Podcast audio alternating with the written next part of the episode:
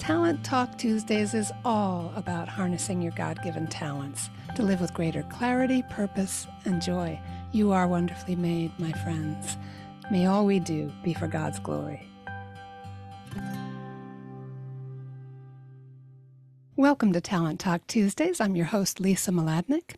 I'm calling this episode Go Slow to Go Fast. And I'd like to start by building off of last week's love story to illustrate an easy concept for making a relationship closer, warmer, and more trusting, and a heck of a lot more fun, I promise.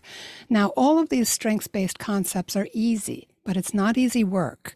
Uh, because when we're looking at each other, we're looking at a mystery. Do I have an amen? All right. So today, what I want to talk about is powerful pairings. The idea is that you and your spouse each have talent themes that, at first glance, can be a real problem because they seem to be in opposition to each other. And in a sense, that's true. They tend to be chronic friction points, places of kind of natural misunderstanding. But the reality is that when we see them clearly as gifts from God and learn to call out that strength in each other, the very ways that our designs seem to be in opposition suddenly become powerful pairings. Remember the 360 degree marriage story from last week? That restorative talent seemed to take all the excitement out of the ideation talent and became a chronic bummer in their marriage. But when they learned to leverage each other's way of seeing possibilities, they became a powerful pair. So today I'm sharing an example from my own life so you can experience the same concept with a little variation. I'll do this a lot over the course of this podcast because the concepts are extremely rich and applicable in countless ways. So here's the story. I'm high in a talent theme Gallup calls activator. It's one of the influencing themes and it's it's known by them as the let's go talent. I love to turn ideas into action so I can be a natural leader, creative, and really impatient. Let's talk more action. That's me. So, but I'm great at starting new projects and igniting others into action. Now, my husband has a talent theme called deliberative. It's exactly the opposite. Deliberative loves to pore over and consider all the facts before moving into action. This talent will always prefer to take time to deliberate before making decisions. Some deliberative people aren't even sure what they feel about something until they've had time to be alone and deliberate. So deliberative needs time, while activators always in a hurry.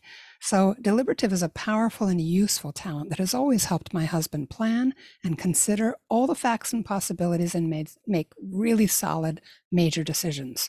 Financial planning, investing, major purchases, marrying me, even something as mundane as comparison shopping is something he does really well. And he saves us buckets of money because he's patient and methodical. Can you see why we might rub each other the wrong way? It's like the tortoise and the hare all over again.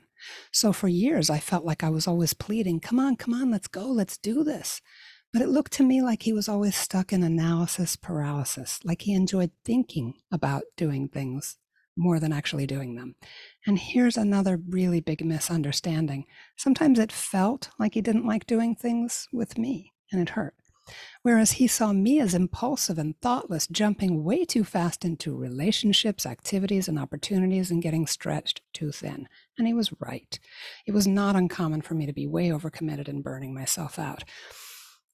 So once I understood that he has this talent that helps him make really good decisions, I started coming to him before jumping into anything major. I'll come to him and say, Here's the situation, and lay it all out because I know he'll have good questions. And I'll have to get more information before I decide and ultimately make a better decision. And I'm learning from him so that my process has slowed down. But my decisions add up to much more, and my goals are getting achieved much faster because they are considered and not driven by impulse. I'm able to be on track with where God is leading me rather than whatever shiny object comes along. So you can see where a little information and a little humility draws out sacramental graces from our marriage covenant, and we are both feeling more respected and appreciated. Now, my husband is pretty introverted. He's not one to hand out compliments, but he said to me very proudly not long ago, You're quite a self starter. And I just beamed. Coming from him, it meant the world. And you know what else? Now that we both feel valued and more understood, he's a lot more likely to let me move him into action and make suggestions, knowing that if it's about anything big, he'll need time to think about it, and I don't take that personally. But if it's something small, quite often he'll say yes, and that feels really good. So as you start to look at your talent themes and your husband's or your wife's, or just start to notice how your differences are causing problems, kind of hard to miss, right? Take them to prayer because those differences might just be designed by God to make you both better. I believe more and more as I continue to do this work that a little information and a few simple concepts again, humility, sacramental grace, absolutely but simple things that we persevere in can shift everything. I hope this was helpful to you. I love hearing from you, so please feel free to reach out. Lisa at wonderfullymade139.com. Really appreciate your attention to this quick lesson. Remember, you and your spouse are wonderfully made, and God loves you and designed you for a purpose. I'm praying for you. Please pray for me too. God bless you.